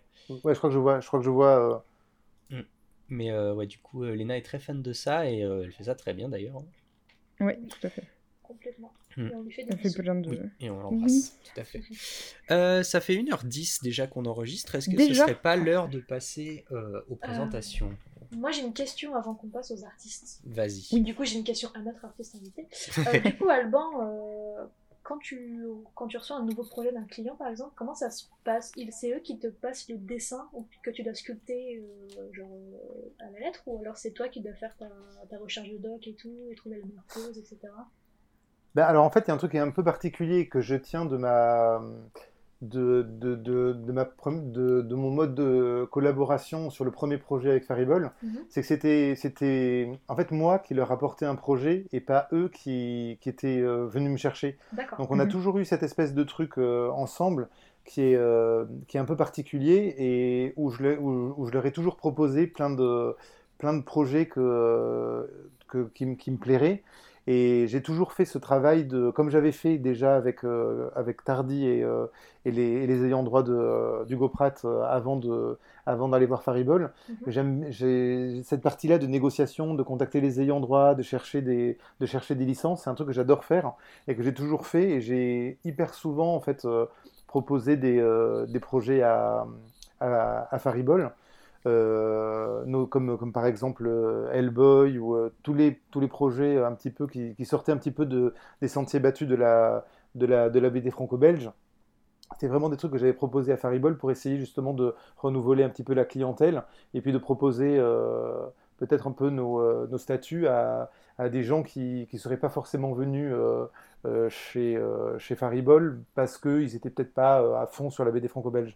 Donc à partir du moment où c'est moi qui amène un projet chez Faribol, je fais déjà énormément de travail de recherche, de visuel, de pose, pour à la fois convaincre l'ayant droit et puis à la fois aussi convaincre Faribol que le projet va être chouette. Parce qu'ils vont avoir besoin d'un peu plus que juste que je leur montre 3 BD en leur disant regardez, ou 3 épisodes de tel dessin animé en leur disant regardez, ça va être chouette. C'est peut-être plus facile pour moi de les convaincre si déjà j'ai un peu une idée de comment la statue pourrait être... dans quelle pose la statue pourrait être créée pour les convaincre. Et donc, ouais, tout ce travail-là, c'est vraiment moi qui le fais en amont. Et puis, je propose à Faribol. Puis après, Faribol décide ou pas si commercialement le projet est viable. Et si les conditions financières aussi pour acheter la licence et pour développer le projet sont cohérentes avec le potentiel commercial qu'on pense que le projet a. Et donc voilà, c'est vraiment un travail que je fais d'abord moi de mon côté, dont je parle ensuite à Faribol, que Faribol valide ou pas. Et puis après, hyper souvent, on fait, une fois que le projet est validé, on fait évoluer peut-être la pose ou la taille, tout un tas de petits curseurs autour de la création de la figurine pour que le projet corresponde un petit peu aux attentes à la fois de Faribol, du public, des ayants droit. Ok, d'accord. Ah, donc en fait, oui, c'est vraiment, c'est toi qui choisis sur quoi tu bosses, quoi. souvent. Bah, alors pas tout le temps, parce qu'il y a plein de projets que Faribol m'amène aussi. Et j'ai jamais fait le bilan de combien j'avais proposé de projets à Faribol, combien des projets que j'ai amenés à Faribol ont été faits, et quelle est la proportion de ceux qui me proposent. Mais bon, globalement, je sais pas, c'est peut-être moitié-moitié, je sais pas, il faudrait que je regarde. Mais bon, globalement, quand on regarde dans mes productions et dans les sculptures que j'ai faites, pour imaginer un petit peu si ça vient de moi ou si ça vient pas de moi, globalement, les trucs très classiques, très franco-belges, c'est plutôt le catalogue Faribol, et tout ce qui sort un petit peu des sentiers battus et qui est un peu plus, qui pourrait être considéré un peu plus comme outsider, c'est plutôt les miens. D'accord, ouais. Effectivement. Ah, c'est intéressant de... Ah non, carrément. Mais c'est cool aussi de voir des figurines un peu de manga et de comics qui sont faites en France aussi, parce que... Oui, complètement. Ouais, puisqu'en plus, on a vraiment une très belle relation avec le Japon. Il y a eu énormément de coproductions franco-japonaises, et c'était vraiment... ça avait été vraiment... En fait, ce qui s'était passé, c'est quand j'avais amené Hellboy chez Faribol, le Hellboy a vraiment cartonné, et a vraiment mondialement très vite a eu une exposition vraiment hyper rapide. Les photos ont circulé sur les forums vraiment très très vite, aussi parce que la fanbase autour du travail de Mignola et d'Hellboy est super et hyper active. Et donc ce qui s'est passé, c'est qu'après Hellboy, on s'est dit ça a cartonné, peut-être qu'il y aurait plus d'autres choses à faire dans le comics, et on s'est vite rendu compte que finalement dans le comics, dès qu'on sort de DC, dès qu'on sort de Marvel, en fait des petits outsiders qui sont des gros outsiders quand même, comme Hellboy, il y en a pas tant que ça. Et donc on a cherché, on n'a pas vraiment trouvé, et puis c'est là que je me suis dit il y a quand même ce truc là qui est vraiment, qui me tient moi vachement à cœur, et donc j'avais toujours eu vachement envie de bosser, c'est les dessins animés de quand on était petit, quoi, du début des années 80. Ouais. Et c'est comme ça que j'ai proposé à Faribol le petit D'Artagnan, le chien là, des Trois Mousquetaires. Et ça a été le premier projet de ce qu'on pourrait considérer comme la collection des dessins animés chez Faribol. Et c'était vraiment un truc quand même à la fois hyper connu et quand même en même temps hyper obscur. Mais c'est un truc qui est hyper sympa symboliquement, parce que c'est vraiment ça symbolise vraiment toute une époque où la France et l'Europe a vachement bossé main dans la main avec le Japon pour faire des dessins animés vraiment, que je trouve d'une qualité encore exceptionnelle aujourd'hui, et sur lesquels énormément de grands noms de l'animation ont bossé. Et Takahata, Miyazaki, ils ont tous bossé sur Heidi, Conan le Fils du Futur, Lupin, ils ont tous bossé dessus, quoi. Donc Quand j'ai fait cette collection de dessins animés chez Faribol, j'ai essayé de faire un gros travail de documentation pour aussi expliquer au public que si la figurine qu'on faisait sur ce petit D'Artagnan, qui était quand même assez chère pour ce qu'elle était, fabriquée en France et tout, on pouvait considérer qu'il y avait une espèce de disproportion en fait entre la qualité et le prestige entre guillemets de l'objet par rapport à un dessin animé que beaucoup considèrent comme un souvenir d'enfance, et pas forcément un truc qui mériterait une figurine qui coûte aussi cher, fabriquée en aussi peu d'exemplaires. Et c'est, par exemple, on a eu ces remarques de collectionneurs qui ne comprenaient pas très bien pourquoi tout d'un coup un objet comme ça pouvait coûter aussi cher sur un souvenir qui pour eux leur appartenait et leur était hyper liés à leurs émotions d'enfant, et c'est comme si on venait un petit peu salir ce souvenir-là en faisant quelque chose d'aussi prestigieux entre guillemets, alors que eux ils sont plutôt dans le genre à faire des vides-greniers et récupérer des petites bricoles à 1€ par-ci, 2€ par-là, un petit 45 tours ou une petite bricole en plastique. Et nous on avait proposé un truc vraiment genre hyper crafté, et c'est pour ça que j'avais décidé quand même pour cette collection là de mettre un petit micro livret à l'intérieur qui explique vraiment la genèse de ces séries là avec un petit descriptif, et en expliquant que des grands noms de l'animation japonaise et des grands noms de l'animation française aussi avaient parfois bossé dessus sur ces dessins animés là, et qui sont pas juste des souvenirs d'enfance, que en eux-mêmes, ils doivent être considérés comme des vraies œuvres d'art, quoi. Ah, complètement. Oui, effectivement. Ah, c'est étonnant que des gens qui puissent être attachés, justement, effectivement, à une série, à quelque chose comme ça, soient outrés de voir que d'autres gens y sont aussi attachés et sont prêts à y mettre beaucoup de travail. Bah, le truc, même c'est... Si ouais, il y a un truc... il y a un truc très particulier, mais c'est aussi parce que c'est lié au monde de l'enfance, et l'enfance cristallise aussi tout un tas de... parfois de drames, de frustrations, de moments de bonheur qui sont plus là. Et donc, on sent que c'est quand même quelque chose qui est quand même un peu figé dans le temps et figé dans un souvenir et dans une émotion. Et particulièrement sur ces dessins animés qui n'ont pas eu d'actu depuis. Ouais, c'est pas tout à fait pareil avec Dragon Ball. Quand on fait une figurine de Dragon Ball, il y a tellement de choses qui sortent. Encore aujourd'hui, autant en animation qu'en produits dérivés, qu'on n'a pas l'impression de toucher à un sanctuaire, quoi. Alors que tous ces petits trucs-là, toutes ces petites séries qui n'ont pas eu vraiment d'actu et qui sont restées vraiment dans leur écrin d'origine, c'est un peu plus compliqué de venir travailler dessus. Ouais, c'est ça. C'est un peu comme tu viens un peu réveiller les morts, entre guillemets, quoi, parce que c'est vrai que c'est des licences qui sont très très vieilles et qui sont devenues cultes avec le temps, quoi.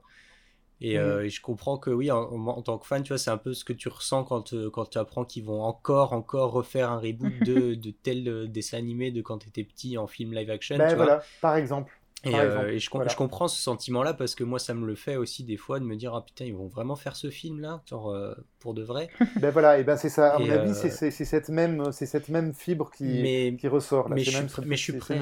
Mais oui, et autant tu vois quand on l'annonce, c'est un truc, ça a plutôt tendance à me faire. Je ne veux pas dire grincer des dents, mais tu vois, j'aurais plutôt resté sur mes gardes. Mais par contre, je suis tout à fait capable de reconnaître quand le travail a été bien fait, tu vois.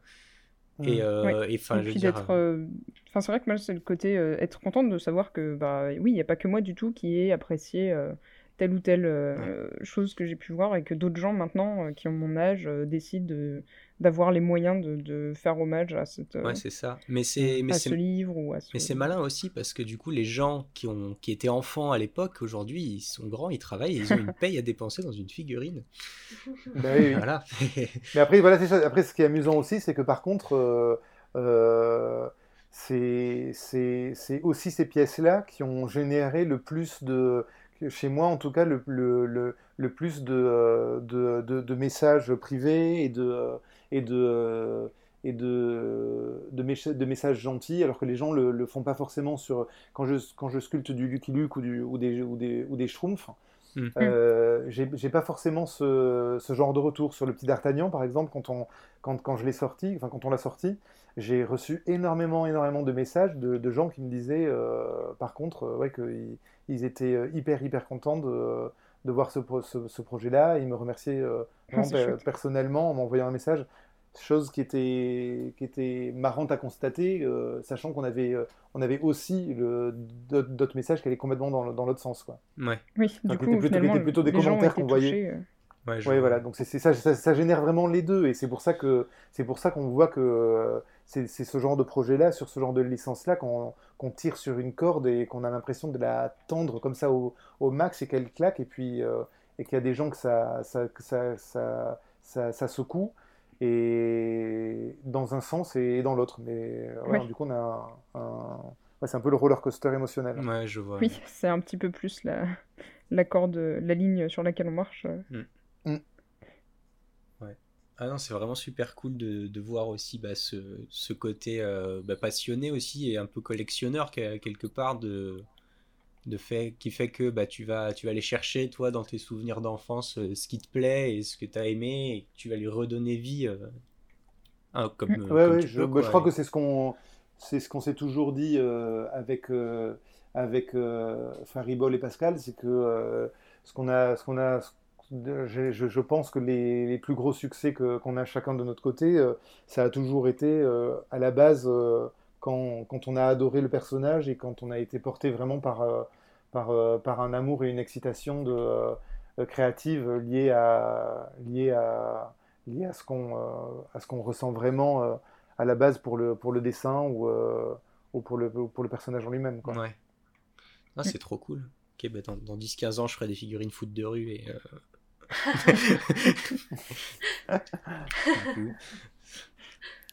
Non, mais ouais, en vrai, je trouve ça vachement bien d'arriver justement à faire en sorte de faire bouger un peu ce monde-là qui est un monde qui a.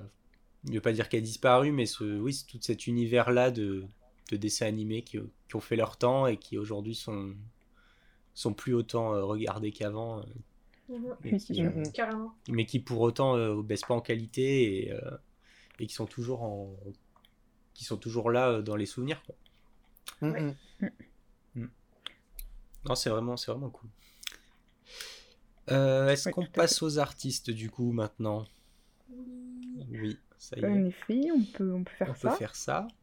Alors, et bien, du coup, Alban, on te laisse commencer. Qui est-ce que tu souhaites nous présenter ? Ben alors, je voulais vous présenter justement quelqu'un dont j'ai posté le travail il y a quelques jours là sur Facebook, qui est un japonais et qui s'appelle Kohei Ogawa et qui est une espèce de touche-à-tout, sculpteur, dessinateur. Il fait des petites figurines aussi tricotées. Avec de la laine qui sont vraiment vraiment magnifiques et j'adore vraiment chez lui cette espèce de liberté qu'il a dans l'approche de chaque médium qu'il utilise, c'est-à-dire que ces petites figurines tricotées en laine, elles ont un petit aspect naïf, hyper personnel, exactement comme l'approche qu'il a quand il fait des personnages en pâte à modeler. Ouais. Et j'adore vraiment je suis vraiment complètement admiratif de cette liberté qu'il a et qui se laisse de se dire voilà, moi même si mon personnage il paraît bizarre de profil, qu'il est un petit peu plat ou qu'il ne tient pas tout à fait droit ou qu'il est un petit peu de guingois, je m'en fiche, je veux pas aller trop loin dans le côté parfait de la forme et du design et je suis vraiment peut-être par jalousie parce que je suis dans la position de quelqu'un qui doit justement être tout le temps en train de perfectionner les statues sur lesquelles je travaille pour qu'elles puissent rentrer en production sans abîmer les moules, pour que tout soit pour que tout soit nickel et que je doive aussi être proche du design dont je m'inspire parce que le dessinateur a telle patte ou telle autre patte. Cette liberté que cet artiste-là a et développe, moi, je suis complètement admiratif. Donc je vous invite tous à aller jeter un petit coup d'œil à ce qu'il fait. C'est vraiment chouette. Et c'est vraiment hyper... hyper touchant. Ouais. Ah non, j'adore. Un coup, il fait des poils, juste il dessine des petits traits tout blancs sur un ours et un coup, il fait des vrais trucs en laine et oui, pour le lion avec sa crinière. C'est vraiment super chouette, ouais. Oh là là, même les designs de ces persos, ils sont ouf. Ouais. Ah non, j'adore. C'est vraiment trop mignon, quoi. Ouais. J'adore le petit squelette aussi où c'est du coup il est tout noir et puis il y a le squelette dessiné alors que c'est une sculpture en volume, mais en même temps non, pourquoi pas. C'est ça. Mais pourquoi pas dessiner les os. Ouais, c'est trop mimi. Ça marche vraiment excellent. Bien. Mmh. Puis un coup il joue avec la texture de la sculpture aussi à la truelle et tout. C'est vraiment super. Ah ouais, j'adore. Voilà. Moi qui suis tout le temps en train de finir à poncer mes figurines au 400 là, de voir que lui il se laisse la possibilité de laisser ses persos et la surface des persos comme ça hyper rough. Ouais. C'est je trouve ça hyper ouais, je suis complètement admiratif. Ouais. J'adore. Et ça t'arrive jamais toi Alban de designer toi-même un personnage, d'inventer et de alors là, je me suis lancé dans ce que je pourrais considérer comme quelque chose de pharaonique, l'œuvre d'une vie. Ah. J'ai depuis très très longtemps des petites notes que j'avais prises sur une histoire que je rêverais de raconter, avec des petits designs de persos que j'avais fait à droite à gauche dans plein de carnets. Et l'année dernière, pendant le premier confinement, j'ai décidé de prendre tous ces carnets-là et d'essayer de les réunir pour en faire une histoire, enfin, et l'illustrer et faire une figurine du personnage principal. Donc là, c'est le chantier personnel dans lequel je me suis lancé depuis plusieurs mois et pour encore quelques mois à venir, je pense. D'accord, bah, c'est super, bravo, en tout cas, d'avoir sauté le pas, c'est vraiment cool. Voilà. Ah bah, ouais. Ça va être... hâte d'en voir plus, du coup. Grave. Ouais. Et bah, en tout cas, merci pour la découverte, parce que lui, pour le coup, sa petite créature du marais là, elle me touche mais vraiment très fort. Génial, vraiment génial. Vraiment trop beau quoi. Trop chouette. Et puis c'est tellement un aspect de la figurine qu'on n'a pas l'habitude de voir. Ouais. C'est tellement original. Ouais, c'est clair, parce que les figurines c'est souvent la course au badass, la course au trop cool, la ligne épurée et tout, et lui il s'en fiche quoi, c'est genre je fais mon truc et il est trop cool et c'est comme ça quoi. C'est la mignonnerie. Ouais, c'est ça. Ouais. Non, vraiment super, super chouette. Bah, merci beaucoup pour cette découverte. Oui, merci beaucoup. Ouais. Ah bah, avec un immense plaisir. Vraiment, merci à lui. Ouais, carrément. Ouais. De nous faire rêver avec des petits persos aussi mignons. Mmh. C'est ça. Yes. Puis avec des petits sushis trop choupiers aussi. J'avais pas vu, ils ont aussi des visages de l'autre côté, du côté du riz. Ah, c'est vraiment trop mignon. Ouais. C'est adorable. À qui le tour du coup ? Lance-toi donc. Je me lance, allez. Alors moi du coup je vous présente le travail de Maxime Galland, qui est très très très fort en plein de trucs, et voilà. Il fait des monstres et des robots qui sont que je trouve très cool, et il fait aussi des très beaux ciels, des planètes et des trucs comme ça, et... enfin je sais pas, je trouve qu'il a il a beau faire des designs qui sont très, très jeux vidéo, très films, machin. Il a quand même son univers bien à lui, et ça fait quand même pas mal rêver, mine de rien, tu vois, malgré le sérieux apparent de ce qu'il fait, tu vois, je trouve que il a son petit monde, quoi, et c'est vraiment cool. Grave, c'est trop bien, effectivement. Ouais, non, il est bien sympa, ouais. Et du coup, voilà, Voilà, j'aime beaucoup ce qu'il fait, et c'est très cool. Yes. Ah, c'est plein. Oh là là, les mechas, j'ose pas imaginer avec des bouts de pâte à modeler. Les mechas en pâte à modeler, c'est l'enfer. Bien lisses comme ça, qui se tiennent bien tout du long. Quand c'est des petites plateformes fines ou quoi, là. La pâte à modeler, ça doit être vraiment le... Non. Ah ouais, non, là c'est sharp son taf. Hein. Ouais. Ah ouais, complètement, ouais. Mais c'est voilà. Moi celui son travail j'aime bien. Et c'est vrai que bon, au début il faisait pas mal de trucs assez figuratifs et très vis-dev pour de l'archi et des trucs comme ça. Mais petit à petit on sent qu'il s'est un peu détaché de ça, et je trouve ça très cool en fait. Même c'est la série qu'il a faite au milieu là, un peu plus basique, avec les formes, juste des formes géométriques de couleurs et tout. Je trouve que ça marche très bien. Mmh. Et j'aime beaucoup. Trop bien. Effectivement. Yes. Oui. Et merci Mandra. Et de rien. Voilà. À qui, Rose ? Tu veux ? Ouais. Allez. Vas-y. C'est parti. Alors moi du coup je vous présente Kate Reduziu, qui j'aurais dû demander à nos amis des amis scandinaves comment est-ce qu'on le prononce à l'avance. Je n'y ai pas pensé. Qui est du coup concept artiste polonaise, et qui fait des... Du coup, il n'y a pas beaucoup de choses sur son ArtStation, et pour autant, je trouve que c'est vraiment d'une beauté, la finesse des matières et tout. Elle est... Toute la scène crâne, elle est assez impressionnante. Comme dans les Guignols. Je trouve ça très...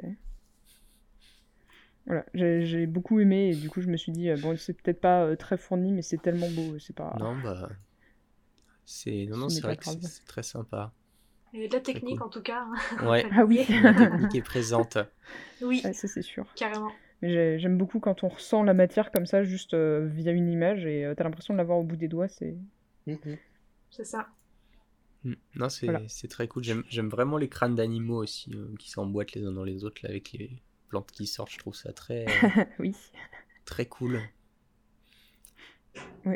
Ça me rappelle un peu le générique des Guignols quand ça a passé à la télé il y a 10 ans. Ouh là là.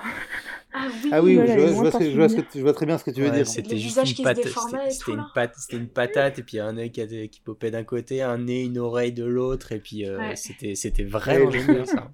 Et quand il repense, c'est un peu curse quand même. Hein. Ouais. Oui, bah l'ensemble du truc. Hein.